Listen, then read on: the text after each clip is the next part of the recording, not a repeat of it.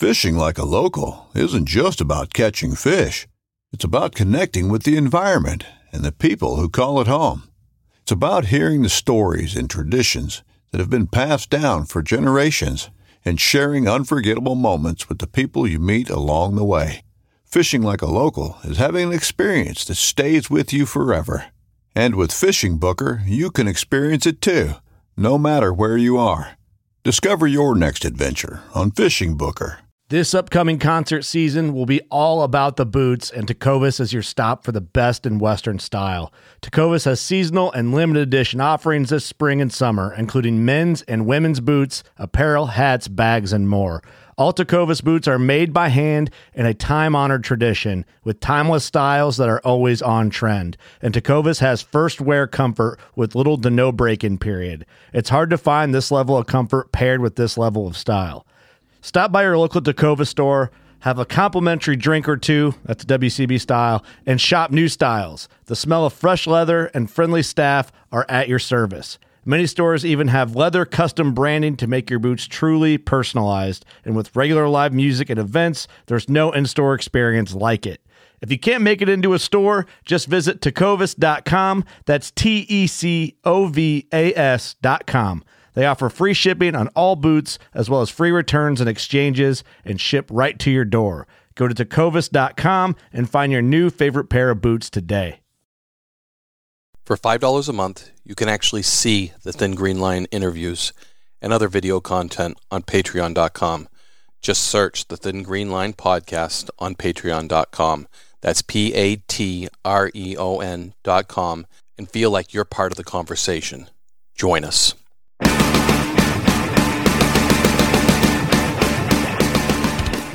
Wow, Wayne, what a good conversation we just had with Christina Bobb from uh, you know, the um the One America News Network and everything she is seeing and doing and reporting on at the Capitol, especially the just the train wreck um, at the Capitol last week. You know when uh, it was breached. Right, and she was there. That's that's what I wanted to know because she was there. She's a reporter. Uh, something, you know, she brought up a lot of things that we haven't heard regarding the election, regarding the incident at the Capitol, because that, that tore America's heart watching that. It tore it tore my friend's heart. It tore my heart, and I, you know, I got to believe it. It tore every American's heart. Like I say, you know, I look at your thin green line there. It's an American flag there with a thin green line. Part of our thin green line is that we're we're Americans through and through, and we're investigators too. We want to know the facts. So, and there's always two sides of every story when it comes to an investigation. And that's that's I hadn't heard Christina's side. I've heard little bits about it, but I always and I, I say to my wife, you know, I I hope they investigated that because that to me looks that looks dirty, you know. But I I put my faith in investigators, um, you know, because we were there. Yeah, and one of the greatest things she pointed out is yeah, what again, I like you, man. I was completely heartbroken. I was angry. I was mm. frustrated. Mm. I was utterly disappointed, you know, in our whole political system and the individuals that breached and basically desecrated, you know, parts of the Capitol. Yes, uh, Trump supporters or not, but to find out mm. that you know there's evidence of Antifa, you know, infiltration and everything, which follows suit logically, as you and I, from an investigation yeah. standpoint, know the damage that does to the old administration and what it does to placate the American public moving forward Absolutely. Um, is a scary proposition. And to have Christina actually there and have evidence and the issues of voter fraud and number tampering and stolen elections is mind blowing because of the data she's compiled. And, you know, you and I are investigators and you know, when a certain amount of evidence is presented in front of you, it leads to a certain conclusion mm-hmm. that kind of makes sense based on evidence, based on science, not yes. conjecture, not a media report, not a manipulated message. And that's what came out of this conversation that just, you know, is mind blowing to get the inside scoop of what she's seeing on the Capitol steps almost daily. So um, this one is going to blow your mind, guys. When you listen to this thing and watch it, recommend you watch it, and uh, you know, take a take a good open mind approach to what Christina has to say because it'll it'll open your eyes in a lot of ways. No, I think you said it right, John. So thin green line. It's you know it, it's just you know I, I want to say it's not off topic. It's not off topic because it's American, and uh, we really got to know what's going on and out there, and it's part of the thin green line. It's just uh, yeah. So I think you said it best, John. Well, good morning, guys. We are super excited to have a very special guest today on the Thin Green Line podcast, Miss Christina Bobb. Uh, Christina is the host of the weekly briefing on One America News Network, um, right in the heart of the capital in Washington, D.C. But in addition to that, we've got quite a fellow Thin Green Liner and patriot that really, you really go back to childhood as far as uh, your life of service, Christina. And uh, good morning. How are you? Good morning. Good. Thanks. Thanks for having me on. Yeah, we're really, really glad to have you. And uh, I know, uh, given the media function you have right now in Washington, D.C., and given the crazy events in the Capitol last week, uh, we're really glad to have you on now because this is about the hottest time in American history in, in our lives, you know, mm-hmm. given our age bracket that, that we've ever seen. And we've just been baffled by the really the craziness of, of what America is going through. So first of all, before we get into some background stuff, how are you holding up? Um, anything you want to, you know, front load before we get into some, uh, where you came from and how you got where you're at uh, to be doing what you're doing and, and representing us all so well at the Capitol? Yeah, well, thank you. Um, we're definitely in the thick of it, both with One America News, you know, being one of the main conservative news outlets now that some of the other ones have gone the way of mainstream media. Um, so we're we have way more news than we're able to put out, and we're we're trying to do our best to get truth out to people. And as I'm sure that you guys are aware, um, we're in an information war, and the information right. that's being bombarded is uh, it's stifling, and it's stifling the truth. And um, yeah so we're we're trying to get the truth out let the american people know what actually happened both with the election with um, the protest at the capitol uh, with the impeachment with, you know with everything. We're we're trying to to get the truth out and um, yeah we're we're in the thick of it for sure. Taking some hits but hitting back too hit back too. Well, we're, we're, we're glad you are. And uh, we're going to cover a lot of those topics and some of the censorship stuff that's come up, especially with the president's account and some other, you know, conservatives in general.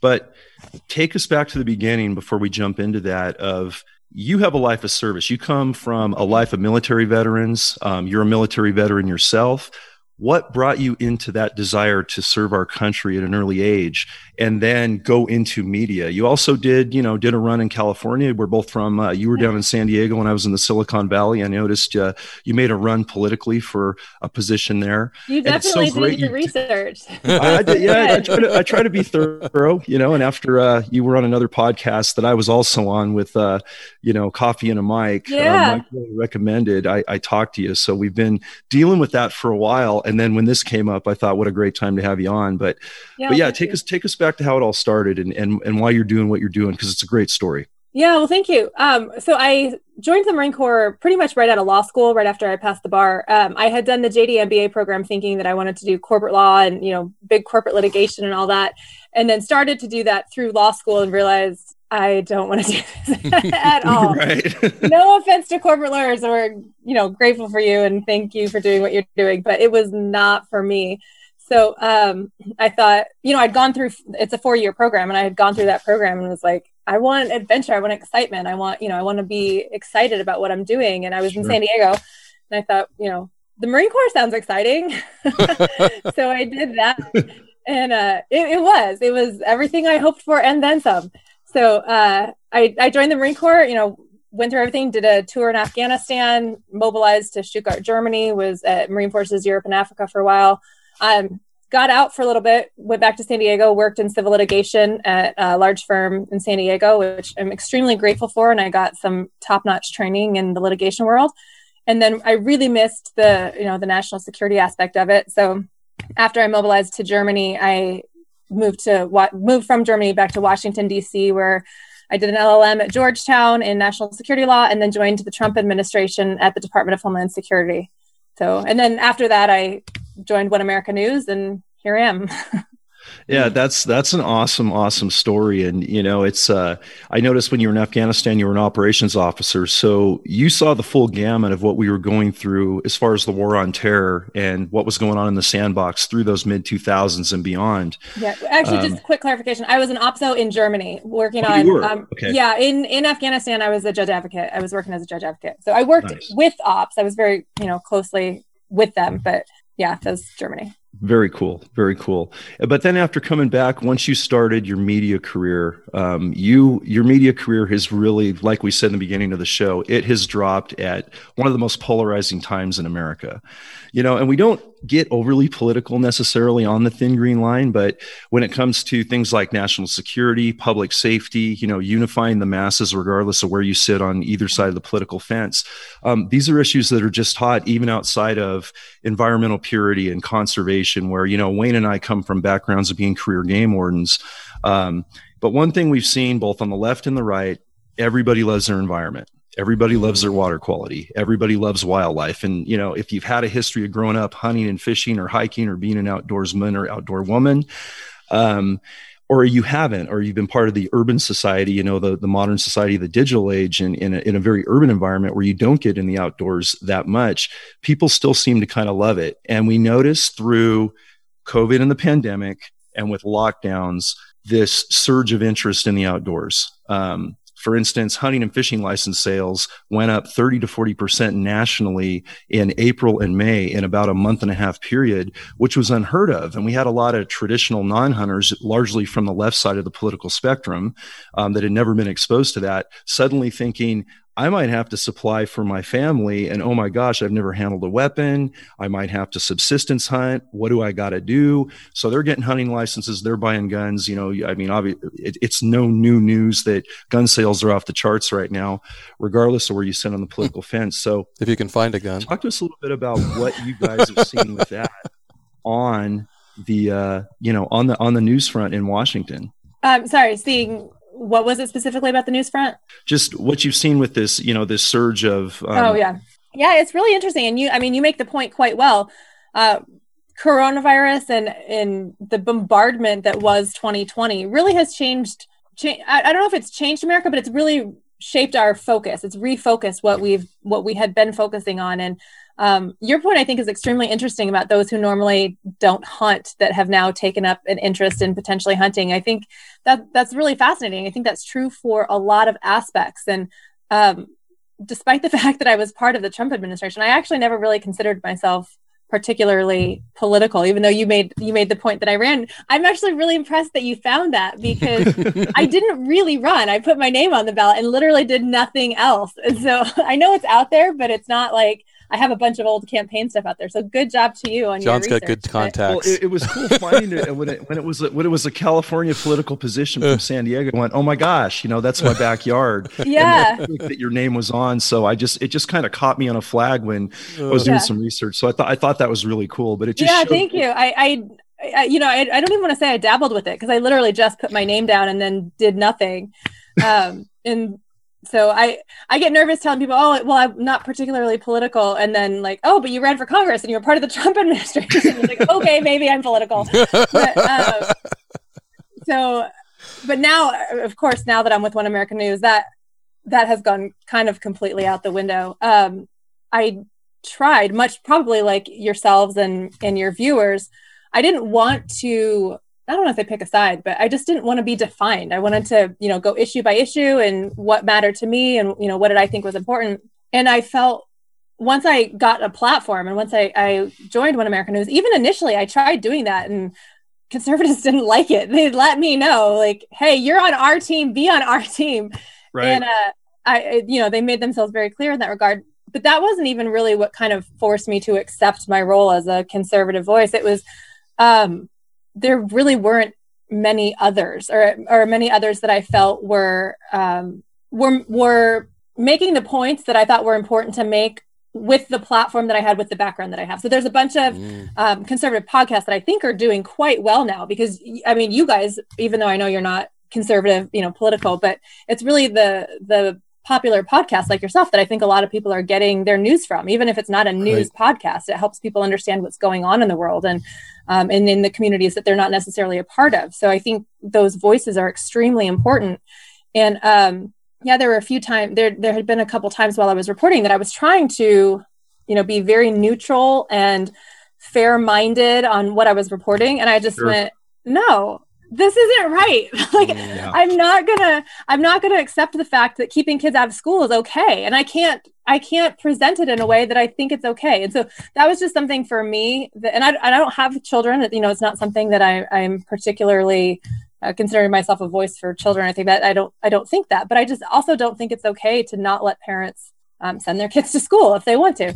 So um, i really just kind of embraced you know what? I'm just going to be a conservative voice because to me there there wasn't a there wasn't a place for me to be in the middle ground.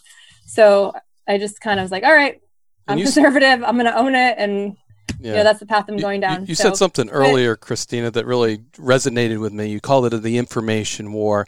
And i think john and i uh, have watched this fought on the conservation side as far as you know emotions being presented to our, our lawmakers rather than science when it comes down to game and fish. And the cougars a perfect example in california that we're, we're not listening to our science we're listening to our emotions. And that's part of the information war we've fought for years as a, a science agency that we worked for and, and doing that and, and going based on the science. And I think a lot of conservative conservationists want to side with science and not emotion. And that, that's a game we fight. And I think that's the same kind of war you're fighting too, isn't it?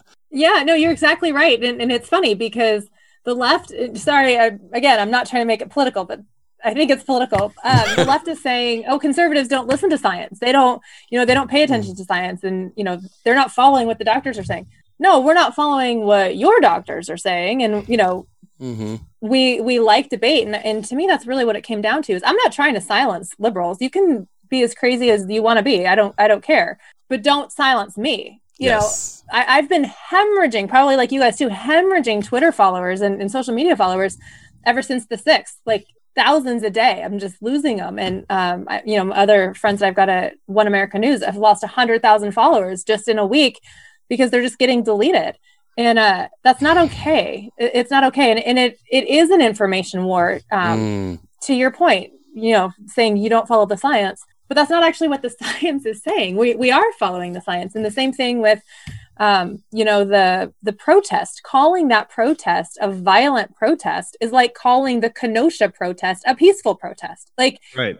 Right. no that's not that's not true. And I mean, there's a lot I can get to. I'm not trying to, you know, make this political for you, but there's a lot about the the protests that occurred on the sixth that it's just not true. It's just not accurate. And I, I don't know that people understand that we're being bombarded with lies to try to change not just change the narrative but change our perspective of reality and of what's actually happening and that's the part where i think it gets really dangerous very much agreed. And I, I, think you hit, you know, you kind of hit the nail on the head, Christina, when you say that, because one thing we've always been about on this show is, you know, freedom. I mean, mm. everything this great country was founded on, and the blessings we share in this amazing country, uh, and and what our forefathers and what our whole political process has been since our country was started. And when it comes, like Wayne said, when it comes to conservation, um, we love our wildlife, we love our waterways, we love our wildlands, we love our Second Amendment rights when reasonable and and and done properly um, for all kinds of reasons beyond just hunting. But when you look at all of that um, and you look at especially a bias towards one political excuse me one political side or another when it comes to you know being able to speak out you know first amendment issues freedom of speech everything we're seeing with the censorship on the president's account with twitter. Um, you mentioned losing a bunch of followers. I can't tell you how many you know more you know how many conservative tactical law enforcement military types in, in in my particular circle that have businesses that are putting out good information honest information that suddenly accounts are deleted or or websites are suddenly compromised and that's that's a scary thing when uh, regardless of where we sit on the political fence, we need to be able to share our information and, and not have censorship, or we're going down a really slippery slope. And I know for the perception from the thin green line when it comes to wildlife issues, there's so many things that just aren't getting out to the masses anyway before this censorship started. So it's it's definitely concerning and whether we want to be political or not, we're kind of forced to stand up for legitimate rights that we that we all believe in.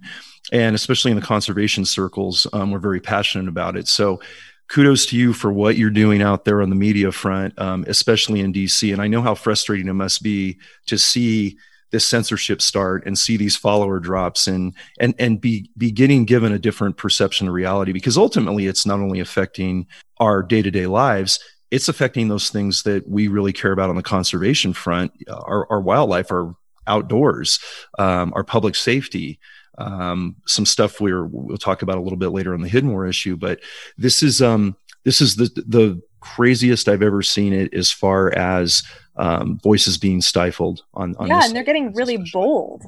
Very much so. Very yeah. much so. When when big tech can, you know, stop a Twitter account of the president of the United States indefinitely and randomly decide that, uh, you know, it's just it's mind blowing. And yeah, and not the Ayatollah because the president of the United States is more dangerous than the Ayatollah. Okay, like I refuse to oblige their idiot. You know, their yeah. Yeah, I know I'm a journalist. I'm supposed to be, you know, impartial, but like that is stupid. And I'm not going to pretend like, well, maybe it's reasonable. It's not. It's not reasonable. There's nothing reasonable about what our country is experiencing right now. And um, it, it's not. It's not only naive. I think it's stupid to go. Well, that's appropriate. Right. It's not. It's not appropriate. There's nothing appropriate about it. There's nothing appropriate about completely censoring your opposition. And um, mm. that's, you know, conservatives have been saying this for a while, saying, hey, you know, we think we're getting stifled. We think we're getting censored. And, you know, they've had congressional hearings and committees take up the issue. And, you know, you've got a bunch of finger wagging from Congress, but nothing actually happened. And now we're now we're stuck in a position where we're like, okay, Congress, are you going to do something now? And uh, I, you know, I don't know if they will or what's going to happen when Biden or if Biden actually does get inaugurated on the 20th, which it looks like he will, um, you know, I don't, I don't know what's, I don't know what's going to happen. And um, I think a lot of conservatives, to your point, are looking to alternative measures, not just like the Parlers and all that, which you know I'm grateful for them and I'm grateful for their platform that used to work before it was taken down, but just right. different, just different methods of getting information out. So yeah. Well, fortunately, at this point, we're really lucky to have podcast platforms. Um, mm. I know for Wayne and I, with Thin Green Line, with Warden's Watch, you know, the followers have been growing because one thing is, we, we we have a pretty unifying message so we have a lot of followers on both sides of the fence. Yeah we lean a little bit more to the conservative side but we still have the environmental component. And you know we're very open-minded to hearing voices and hearing uh, you know hearing perceptions from both sides of course. We just we just want to you know more unify than polarize. I mean one thing this country doesn't need any more of is polarization mm. because everything is suffering because of it. And i know i'm kind of preaching to the choir on that one but um, and then on top of the pandemic and some of the wildlife crimes we've seen, um, some of the cartel environmental crimes that you know we talk about a little bit on the Hidden War platform. Uh, I can say for for a fact that our teams out on the West Coast fighting the cartels directly, doing human trafficking, doing narcotics production and distributing it all throughout the entire nation, um, doing environmental crimes and poisoning water with tainted cannabis production, it is as busy, if, if not busier, than when we started our operations when we found out that this was just a, a huge national problem way back in 2013. And now with you know, and, and getting your perception on this after all the work that was done on the border, regardless of where you sit on the Trump's platform of the wall or not the wall, um, we know from firsthand experience of working the border that there is impacts there that are positive definitely from that structure. Is it going to solve the problem? Definitely not. But uh, talking about reduced border patrol presence, reduced law enforcement, reduced uh, conservation officer presence, and opening borders to um, pretty much anybody that that shouldn't be here. And we're not talking about legitimate immigration. We're talking about deportable felons that are on international watch lists and are coming here just to do crime and do harm to America. Uh, on the American people, um, it's scary for us, especially on the conservation front, to see that as a reality possibly in the next administration. It's actually it's really frightening. So certainly, um, you know, what your perception is on that and certainly helping spread that message and, and just educating our nation, regardless of political affiliation. It's not a political thing. It's really an American uh, community humanity issue. Um, we want to still push that environmental message all through the next administration and hopefully not get stifled doing it because we've opened the floodgates to cartel crimes. And it's just one small part of the problem with everything else we're talking about with censorship and certainly other issues that we may not agree on with the next administration coming in. But um, it's a problem. uh, it, it's really nice that teams like yours, um, other podcasters, other military teams that I'm starting to work with that weren't aware of this, special forces guys coming back with huge, you know, podcast platforms now that weren't even aware of this domestic threat and are they're as enraged as the three of us are as patriots, as Americans, um, all of us that have done life of service, you in the military, me and Wayne with 30 year law enforcement careers. Um, this is something we're passionate about and it's a pivotal time. And um, I feel like we're not out of the fight. I feel like we've retired from phase one of uh, operations, and now we're in phase two of of outreach operations, and it's kind of an outreach. You're on the front line again. you thought you were retiring. Surprise! You're on the front line. Yeah, and now the front line. So it, it's just a timely thing in our nation's history, but um, all those issues that we're throwing out right here are, are, are, critical and something we look forward to working with you on in the future is, is more of the the environmental conservation you know patriotic component that really will will benefit america as a whole and it's not a left or right issue you know so it's not you you make some really good points and speaking specifically about conservation and you know being i don't like you said a little bit light light right leaning um it's it's not a political issue, and, and you're proving that point. Uh, I, and I've been saying on my show for weeks, if not months now, that this is not Democrat versus Republican. It's the political establishment versus the rest of the America or versus the rest of America.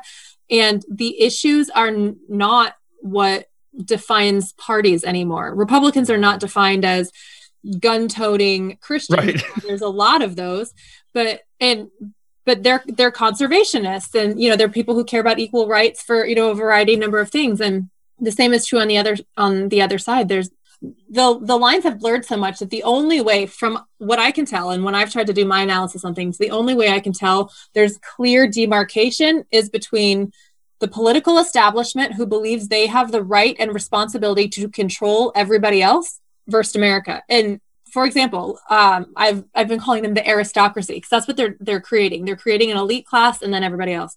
And the aristocracy, you know, we talk about the Joe Biden, the Biden crime family, the Obamas, the Clintons, and all that. But you've also got Mitch McConnell and Lindsey Graham, and you've got other Republicans that have just bought into the establishment and um, push the same message. Now it looks like they don't because you know they're in different parties and they they stand for different things. But at the end of the day, they're not doing anything to help help reveal that the election was stolen, help show all of the fraud that occurred in the voting. Why not? Well, they have something to gain from it. They're the political elite and they want to keep it that way. But both, what I, I'm not sure that, you know, your everyday Democrat understands is by taking the right away from conservatives, the right to vote for who we want to vote for and the right to elect the president we want to elect, that impacts you too, because it means that you also don't have the right to elect the president that you want elected. Now, you might be happy with the outcome because you wanted Biden to win, but it it actually is robbing you of your voice too. And I don't know if that message is coming. I, I know that message doesn't appear to be coming across, right. um, and it's really just about the the elite versus the rest of us. And the elite, they want you to think, if, you know, if they're Democrats, they want you to think they care about the environment, but most of their policies are extremely toxic for the environment. And um, they they haven't done a lot, from what I can tell, they haven't done a lot to actually make things better. So well, and and to that point, and I know um, what Wayne and I have talked about this a lot is, I know when um, when President Trump was on the campaign trail back in 2016, um, right before um, he he started campaigning very hard, I had the opportunity to meet him and Don Jr. and the rest of the family at a at a private function of conservation sportsmen, tactical guys at the Shot Show in Las Vegas. Um, and one of the cool things about that opportunity was I got to get in front of both the, well, the soon to be president, but his son especially, who, as you know, Don Jr. is a huge conservationist. Mm-hmm. And he's not the type of conservationist just goes out, gets an animal that's easy to shoot, poses with it, puts on the camouflage. He hunts hard. He's passionate about it. He's been in that realm since he was a child in upstate New York. So, from the standpoint of being a game warden, and being a conservationist and a hunter, which Wayne and I both are, you know, when you have somebody, I mean, I'm going to have a little bit of a bias of somebody that's going to understand conservation issues. That's now in a in a position politically with some influence, um, conservative or not, because um, he certainly has a, a lot of uh, you know non-conservative followers as well that are also conservationists. Um, that was near and dear to me from the perception of, hey, we can get these game warden issues that we're seeing nationally, um, whether it be cartel crimes, wildlife trafficking, uh, the ivory trade, all these different things, and actually have a, a, an ear in a potential influential, you know, representative presidency or not. Um, and that was baffling to me because they had no idea of some of these cartel crimes and some of these wildlife crimes to the depth that game wardens were dealing with all throughout the nation. And the the look that Don gave me after talking about the content of my first book, because Hidden War was not out yet. It was it was War in the Woods, and we were still two years out from this new new release and even having this tactical unit. Uh, he just went, wait a minute, we have this in America domestically. We have cartels embedded in America that are killing wildlife, poisoning water, um, threatening the public I, we had no idea. And I'm hunting all over the country all the time and sometimes out of country. So we didn't have a voice, you know, game wardens is a, is a, is a presence or so we don't call ourselves a thin green line for nothing. There's just not that many of us in every given state. So it's all outreach to get our message out. It's all eyes and ears, you know, turn in a poacher, CalTip, we tip, 1 800 stop poachers, whatever the number may be. Um, so getting to, you know, that level of voice is really critical. And we've done the same thing on the other side of the political fence. And it sometimes, it has fallen on deaf ears in so many ways. Um, I just haven't seen that, that commitment to conservation outside of the current administration. And honestly, we don't know what's next, but we do know that as long as we're not stopped from doing podcasts and everything else and talking to folks like you that are on the media circuit to help put out that, that environmental message that will certainly benefit, again, both sides of the political fence without necessarily be polarizing on it, but unifying and let people see some real data and some real issues in America and decide what their perception of that's going to be and then maybe make a maybe make a move on you know who they want to vote for and what policies they want to see moving forward because this affects us all. Absolutely. It absolutely affects us all. And um, podcasts are are the last bastion uh, of free speech at the moment. Right. And they're they're under attack too. The unfortunate reality is they're also under attack not just from you know servers not allowing viewers or you know not promoting or not like Parler getting pulled from the app store and the ability to be carried. But the actual servers that that host the podcast and that carry the podcast they're starting to shut them they're starting to shut those servers down and and prevent access from conservative voices onto them. So um i mean it's just I don't want to say it's scary because I don't think fear really ever helps anything. So I don't want to give it, you know, mm. enough credit to say that it's scary, but it's a very serious problem that requires everyone's focused attention to try to work through this in the very near future because uh, there's certainly a short game and a long game. The long game, you know, we have to figure it out, we have to work it out, but we we really need to focus on the short game and ensure that Americans can keep their free speech uh, in the short term because if we lose that, the long game gets a lot harder. Yeah, no For doubt. Sure. Oh, and uh, I guess I want to ask about the elephant in the room, Christina. From your perspective and your position, what happened last week? Because uh, I guess I want to know your thoughts and your perspective on it. Because I know yeah. there's, there's outrage on you know from from us out out here. So yeah. Um, so there was certainly a coordinated attack from non-Trump supporters, whether it was um, Antifa or some you know skinhead groups or like fringe groups that that are not Trump supporters uh, we have you know facebook traffic and other social media traffic showing that they had coordinated beforehand and they said you know they had their uh, point of uh, where they were going to meet up to launch this attack so to speak the sneak attack they're basically infiltrating the trump supporters to cause uh, to cause some violence and to cause problems. No doubt there were Trump supporters that got caught up in it. Like after, you know, after it started, um, you know, they felt like, yeah, this is patriarchy, or whatever. But the the vast majority of the people who were actually causing the damage were not Trump supporters. And we have video and uh, testimony of I use te- statements. I shouldn't say testimony. Statements of individuals. You know, you I'm sure you've seen them online where mm-hmm. the police mm-hmm. open the door and just let people in. And they open the gates. And um, and I made this point on a, on another show, but um, you know, I, I live in Washington, D.C., and I often will go for a run or a walk around the Capitol area. And just on any normal day, you can't just walk up the steps of the Capitol. like, right. that's just basic right. everyday security. it's not available to the public. And so, it, so and that's that's just regular day security but if there's actually an event coming they they barricade it off much further out right you you enlarge the perimeter mm-hmm. and so when we saw them like walking up the steps, we were kind of like, how are they getting up there? There was absolutely no resistance whatsoever. And now, you know, from the videos, we can see that the police actually let them in. And um, we also have videos of it looks like Antifa. You know, I don't know which which group it is, but they were dressed in traditional black bloc uh, uniform, so to speak. Right. The guys that were smashing the windows with the batons, and you've got Trump supporters like pulling them off the windows and tackling them, saying, you know, don't cause violence. You've got the crowds chanting, "No Antifa, no Antifa." And um, you know, some of the attorneys on our team have made the point that whenever there's a Trump rally, there's always a counter rally. You know, we always see the response to that, and there was no response to this rally, and we believe that's because the counter protest was inside the Trump's the Trump protest. They infiltrated it and tried, and to some extent, successfully framed the Trump supporters. Uh, the real tragedy is that there was loss of life. You know, there were right. One, I so. think, possibly two individuals that ended up dying as a mm. as a result of the violence, and um, it was completely unnecessary, completely uncalled for, and really unprovoked. And um, you know, one of them, Ashli Babbitt, the Air Force veteran who passed away as the result of a police shooting. You know, where's where's the counter police protest for her?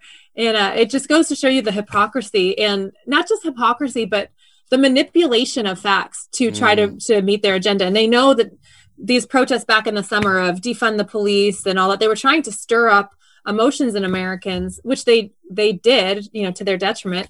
And um, they're they're just changing facts and narratives to try to fit the story they want. You can go back and look at the tape, look at the tape of President Trump's speech that says, Now I know you're marching to the Capitol peacefully, you know, make your voices heard peaceful. He was very clear it's a peaceful protest. And so for them to impeach him now for inciting violence is absolutely absurd. What about all the times that Kamala Harris and Joe Biden were supporting the BLM protesters that were burning cities? Portland was on fire for like a hundred days and they right. applauded it. You know, what happened to Chaz and Chop? And it was called the Summer of Love in Seattle. And there were many more people that died there than at the Capitol. And the, the funny thing is, and what, or shouldn't say funny, but the, the odd thing is, um, and what tells me that this clearly was staged was when President Trump said, go home, go home peacefully. Everybody left. You know, in Seattle and Portland and the other cities, they stayed around forever and continued to burn buildings and continued to cause problems. But the Trump supporters didn't do that. They saw there was violence. The president said, go home, and everybody left. It was done, but literally it was done by like four o'clock. It wasn't even dark outside when it was over. Right, right. And mm. it's like, how can you compare that to months and months of destruction and violence, millions of dollars, probably billions of dollars of damage done around the country for these BLM protests? And you have a staged protest here at the Capitol, and you expect us to believe you should impeach the president for that? That's a, that's absolutely absurd. And again, that goes back to my point that it's an information war. They're trying to change reality. They're trying to change the narrative and get you to believe that something is true that's not true. And I don't think the average American thinks about the guerrilla war tactics that are being employed. I, you know, I said to so many of my friends, "Did you see those guys stacking TVs at Walmart?" I said that was organized. That was gangs. That was cartels. That was that was an organized thing that they were stacking those TV ups. They had a purpose for those. You know, whether it was sale or anything. Those those are the, that's the criminal element taking advantage of this, and that's what you don't see. That's what I see, but that's what you don't see, and that's what you need to see. You need to see those those problems, those those guerrilla war tactics that are getting in there. Um, not just fake it's creating news in their what they want to see and what they want to do. And whether it's the cartels whether it's the gangs it, it moves towards anarchy. And yeah every everyone you know and i'm sure it works the other way too. I'm sure there is other ways when there's other protests and stuff that people that want their side heard you know stir up the other side. So um, whether yeah, it's save the whale or what.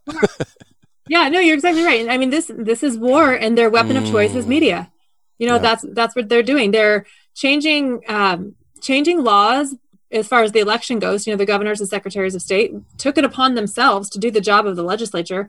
They changed laws in, in many of these states to make illegal voting legal. I mean, it wasn't even legal; it was just acceptable. They were like, okay, we're not going to care right. about it this yeah. election, and um, so they they took it upon themselves to change law and the media is not doing anything about it. the media is assisting them in that and um, I, don't, I don't even know if most Americans understand the level of fraud that occurred in this election.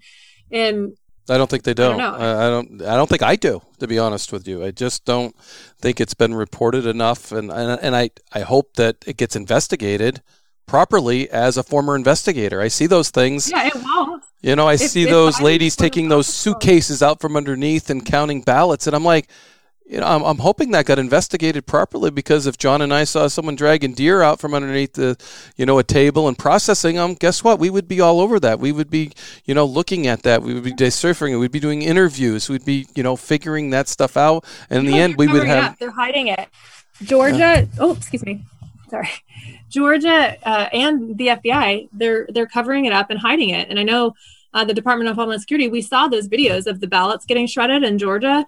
And the Department of Homeland Security sat on it for a week, turned it over to the FBI, who turned it over to the Secretary of State of Georgia. And where are they? Where are they? Where'd they go? Yeah, we're we're we're we're not hearing it, and I think I think what happened at the Capitol and all of this misinformation and all of this motivation and, and definitely there's some subversion there there's no way you can look at the evidence as much as you want to believe in the in the american political process and say that it's be done it's being done honestly and mm-hmm. appropriately and I, I think what Wayne just said is a good point. We on the outside sometimes don't see the depth of it. You're a lot closer to it, obviously, which is great. It's great you're having that voice. That's why I'm asking these questions pointing now. out. I have you. Get I'm closer to it. Yeah. No doubt. You're right there. Yeah, but exactly. Being so close to it, you're seeing things that that we're not aware of. And I think it last week was probably the most heartbreak breaking Mm. I've ever experienced. Mhm. Um, the most disappointed, the most disgusted. Yeah. Mhm. um, with just our nation's process that it has gotten to that point. And now that media is so many, it's it's so manipulatable, for lack of a better word. It can be manipulated so easily with technology, left or right, and especially with what's happening with the new administration right now. It's it's absolutely frightening and if we don't get the right message out and we don't stop we don't start looking at each other from a humanitarian standpoint and uh, you know stop this polarizing hate on both sides we're not going to have enough alliance to get to the bottom of the fraud right That's We're not gonna- I don't think I don't think conservative and maybe this is me being biased, but I don't get the sense that conservatives hate Democrats or don't want Democrat voices heard. I really think this is No. one no it's true i agree i agree Like We- I don't care if someone wants to be crazy and say something that I think is absolutely bananas, like you can't figure out what gender you are. Like go for it. I don't Mhm. care. That's but- the that's the beauty of our country right Yeah. i Right. mean we That's But can you want freedom me to of get speech. upset because I call myself a she? Mhm. Uh, Exactly. No, no, no. exactly yes Right. We're yes. not going to do that. So- right right yeah so i i think it's it's one-sided and conservatives aren't aren't stepping up but um to the the point about the voter fraud uh, or the just the election fraud in general um it's it's quite quite staggering and i i are like it's not just the fraud it's the level of betrayal we have absolutely been betrayed by our leaders including mike pence i don't know if you guys are aware are you aware that four of the six contested states sent letters the legislature so sorry, I'm going to get legal for a second. But Article 2, Section 1, Clause 2 of the United States Constitution vests the authority, vests, solely vests the authority with the state legislators to select the electors.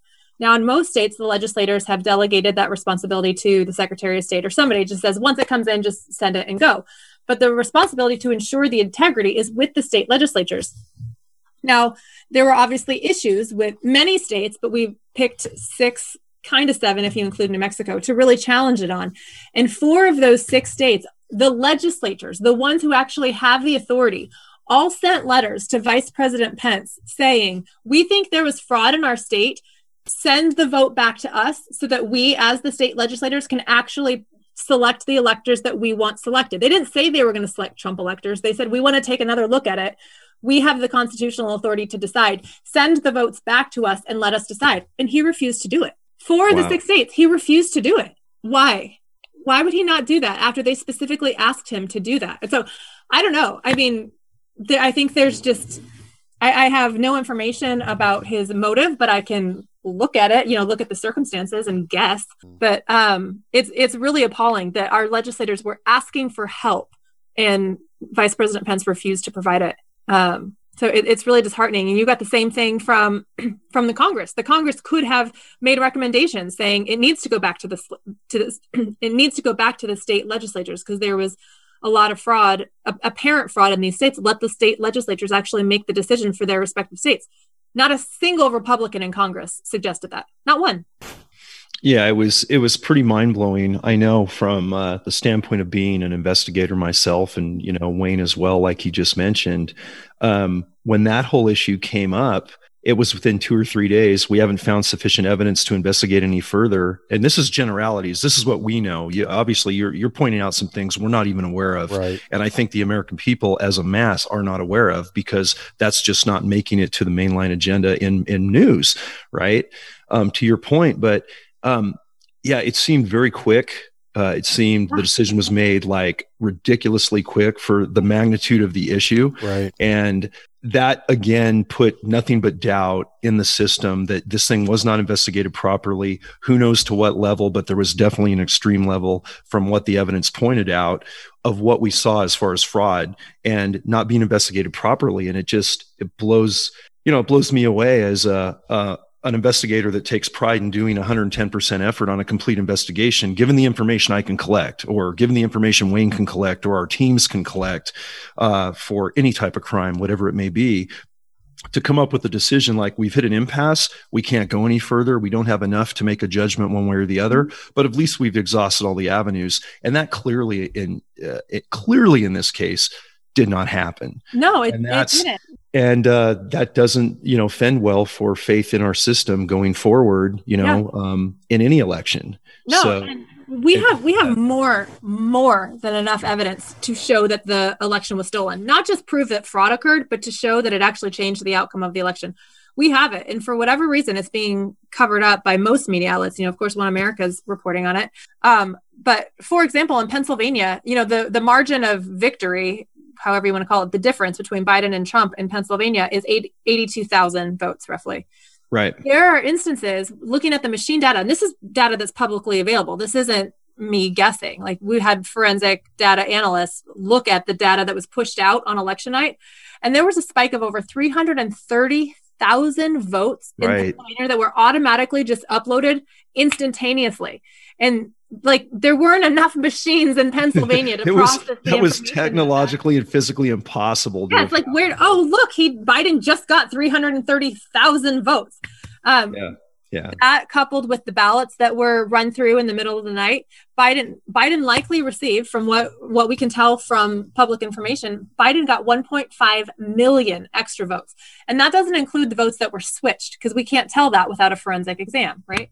And then you go to Antrim County, Michigan. I don't know if you're familiar with the forensic report that was done in Antrim County, Michigan. Are you, are you tracking that? Are you guys familiar with that? No. uh, a little bit i don't know the details but i'm So- aware of the issue Um, so the there was a court in Antrim County, Michigan, that actually gave the I say the Trump team, but you know there's a number of different groups um, participating in in researching this, but gave uh, our team the ability to do a forensic audit of I think I can't remember if it's 16 or 22. It was either 16 machines or 22 machines, um, and consistently all we'll say 16 machines, all 16 machines had a 68% error rate.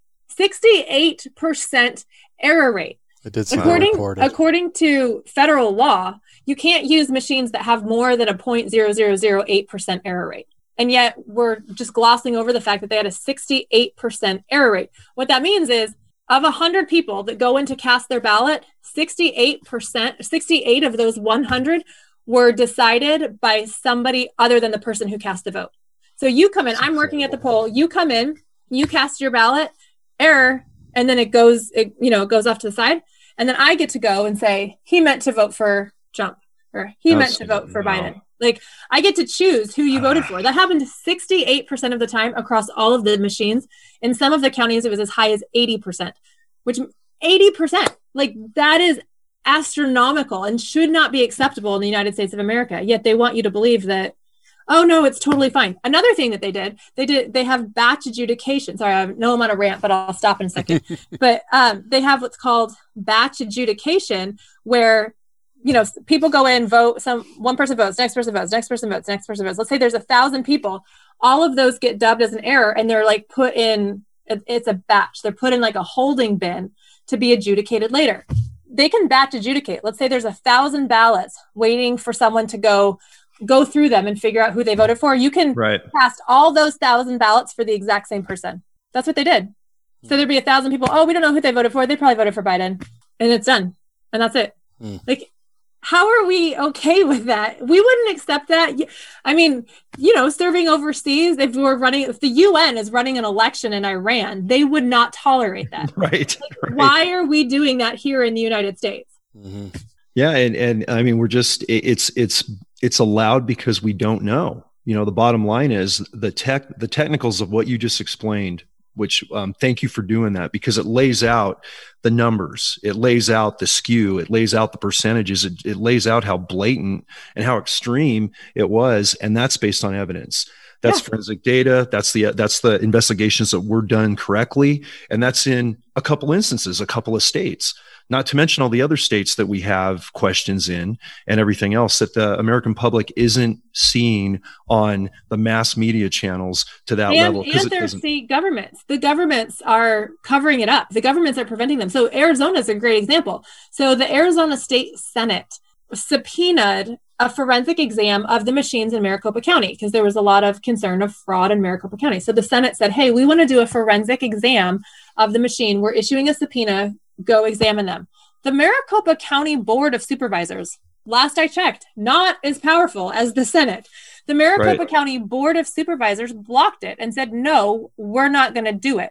Make they made the Senate take them to court, which is fine, but they're essentially running out the clock.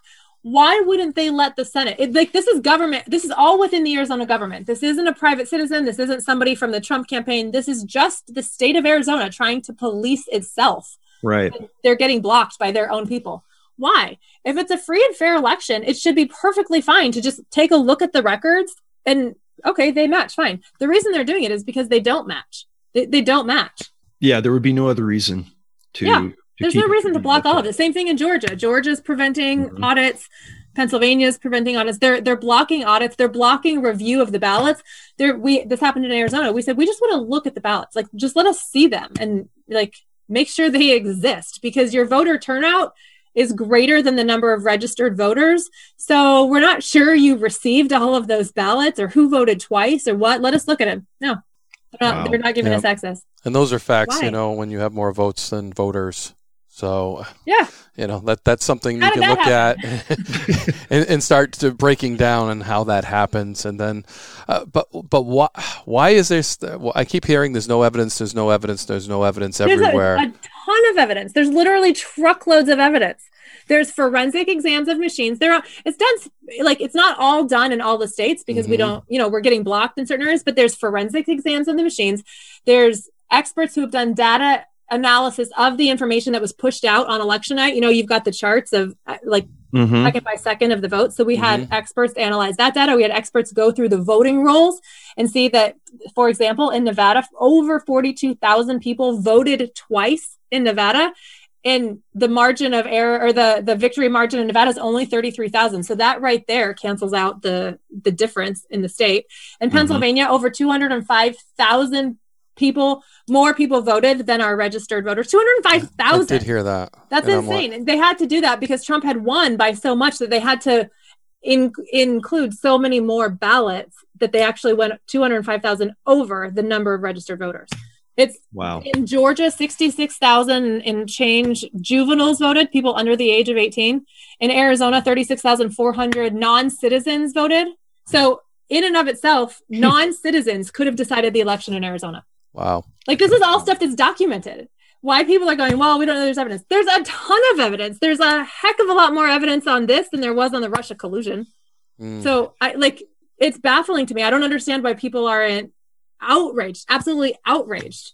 Yeah, I, I don't so. think they know. I, I really don't. I mean, yeah. Uh, yeah, I, they, they don't know, Christina. They definitely don't know the magnitude of it. Um, and they're not seeing it as you know they're not seeing it as tangible they're just seeing it as a very ambiguous well we're hearing it from both sides it was rigged there's evidence no there's not this is what we've done this is the solution we've got yeah. to but no one's looking at the actual data you know right and that's there's the problem enough, that's yeah. exactly right. And that's why the secretaries of state all pulled it down because once we started doing the analysis, going, hey, there's more voters than registered voters. Yeah. Hey, there's dead people that voted. Hey, these people voted twice.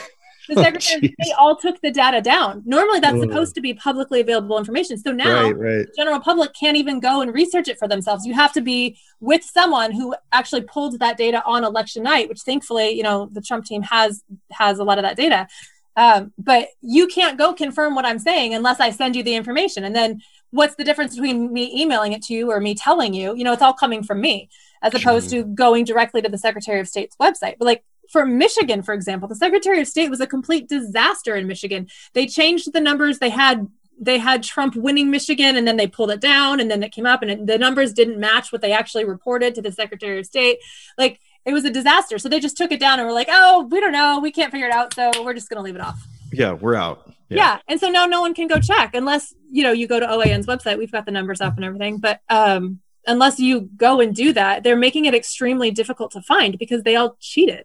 Well, this is this is incredibly valuable information that you're putting out there. That um, you know, Wayne and I aren't even up on the depth of that from some of the numbers of the examples of a few states you just mentioned. Mm-hmm. Um, with what you're going to be doing from the media standpoint with your network and what you see going into the next administration. One, do you see any solutions to get more information out for everything from the cheated election, voter fraud, everything that's happened to this point, and, and what's your next steps? So, I don't know. I I'm leaving and intentionally leaving the near future a bit ambiguous because I want to be open to solutions beyond what I can think of at the moment. to be honest, sure.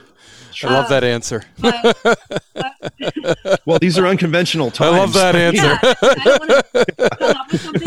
I am going to use that because I usually just say I don't know. yeah, well, gonna leave it open. Gonna, you know. I love yeah. it. So I don't. Yeah, the truth is, I, I don't know. But what I do know is that the level of corruption and the level of um, cheating and fraud and lies and manipulation and everything that is so terrible and so against the Constitution of the United States that happened in this, it's corrosive, right? It's corrosive of everything. And we have seen such a huge level of corrosion that I personally believe it can't withhold its own weight. Like it will have to crumble. And right. I am hoping it crumbles mm. in the very, very near future that it, they can't bear the weight of what they've built up. Um, I don't know when that will happen or what that will look like, but um, uh, yeah, I'm just uh, kind of waiting to see the opportunity of like what strings can I pull and you know what what facts can I push back on to try to make this thing crumble because it it cannot cannot stand and so right um, they won the battle but the war they can't sustain the war that's what I'm I'm hoping. You know, yes. if if if Americans give them the authority to do it, if Americans mm. go, oh mm. well, you know, so we lost our freedom of speech. I guess I'm a liberal now. If they do that, mm. then it mm. sustains it, right? Right. But the more people that resist and the more people that go, no, that's wrong. That you know, that's not right. That's corrosive. That's evil or whatever you want to call it. Um, the less power they're going to have. And I, I think Americans are, are standing up. You know, they might not know the facts, they might not know the numbers the way I rattled them off, but people can know something's weird, you know? Mm-hmm. Definitely. And as long as we continue to hold people accountable, or, or I say continue, like we've done it, but um, as long as we try to hold people accountable to some to whatever level of authority we have, they it has to crumble. I just it just has to crumble. It's not sustainable. So I don't know. I'm kind of waiting for that opportunity and watching to see like where where's the weak point, and still working on that.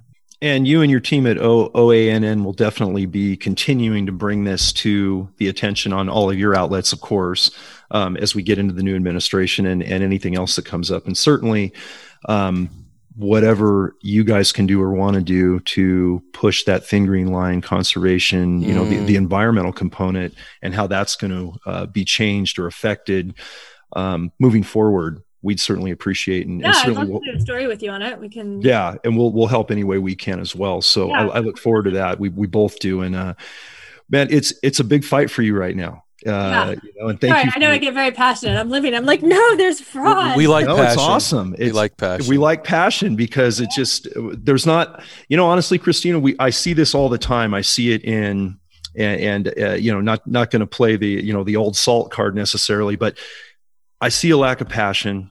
Mm. Um, Wayne and I talked about this a lot with other guests going through the pandemic, um, going through, uh, I, you know, when everybody was on lockdown of a lack of passion for core things that we grew up loving and admiring and respecting and appreciating. The appreciation for what we have in this great nation that we take for granted every day, that some of us have had to work, struggle for, shed blood for, you know, to, you know, coin a phrase. Um, some of that seems lost. A lot of it seems lost as we get further and further down this, um, you know, this rabbit hole of, of that kind of came to a boiling point in what we saw last week. You know, we talk about what happened at the Capitol, and you look at all the subversion to put on a show to put an image out there to really just erode the, our our political system of everything that that's built such a great nation. And without the passion, we're never going to get that back you know so mm. kudos to what you do with your passion. I know we're passionate about the same issues. Um, we're all you know one team and um, i think we're a small but passionate team and i think that's the only way we're going to make a difference and i know we're going to continue to do so. And being able to talk to you about that today on this forum that will definitely get some views it's a real treat and we appreciate it. Thank you. Thank you for having me mm. on. I appreciate it and i'm grateful for your podcast and everything you guys are doing yeah, definitely the engagement, Christina, seeing you know, you know, we always take the facts as investigators, and we we keep digging, we keep digging, and that's that that's what you know. I, I love getting that that other side, and that's why I wanted to know from someone who was there what was going on because I wasn't there, and frankly, I don't even know what to believe anymore. Isn't that sad? And I think yeah. as conservation, as hunters and fishermen, I, remember the posts, and it tore my heart out that guys right after the election, you know, that, that there was pictures of them fishing and hunting, and what changed for you? What changed for you? You know, and I'm like, you know, you guys don't get it. Really, one side or the other. You know, you need to be engaged. You need to be conservationists. You need to care. Yeah, it's great that we have hunting and fishing, but we need to be engaged in those things things that that made that forest that keeps that forest because if you look around the world we are so lucky that we can experience the outdoors the way we do go try to hunt in england go try to hunt in germany you know it, yeah. it's it's it's a totally different world and it starts wearing away on our constitutional rights that first one that freedom of speech that now things are taking down, regardless of, like you said, what they say. If you don't like the president, what he says, it's freedom of speech. If you don't like what the next president says, it's freedom of speech. If you don't like what John and I say, it's freedom of speech. Don't listen to us. Uh, it's it's just that is the fundamental a constitutional right, and when that starts wearing on, that starts wearing on me too. That the start, we're starting to control what people are listening to, and then we're controlling their minds, and we're we're making them understand what we want our agenda to be, because we are, you know, the above people, and this is what you should think. So we are going to control what you listen to and how you perceive things. So, and thank you for for bringing out the other side. Right now, it seems like a quiet voice because you know you you engaged us with a lot of different things thank you for doing that. We appreciate that. Uh, so, and you've been a great guest, and so certainly like the backdrop. Uh, you you have a great. If, if anybody's listening on Patreon, you you, you got to you know watch this as well. You know, Christina is a very classy lady. I tried. Um, it's like the only nice part of my house. Like, I all nice things I have. It's like, beautiful. It's so you're so color coordinated. It is. It's classy. it's it's awesome. I, um, I won't show you the rest of it. And, and, and, if you're yeah. listening to her, you got to see her too because uh, you, you wonder, you know, this passionate girl, and uh, you know, it's it's always good to see the, the passion, I think, as well, because she her arms are flailing and she is just passionate, just like me and John. Me and John are, are going to going to town too. So it's it's nice to see the passion too, as well as hear thank the passion you. for our podcasters. That's for sure. So, but thank, thank you for you. I hope your us. listeners made it this far. Thank you. Yeah.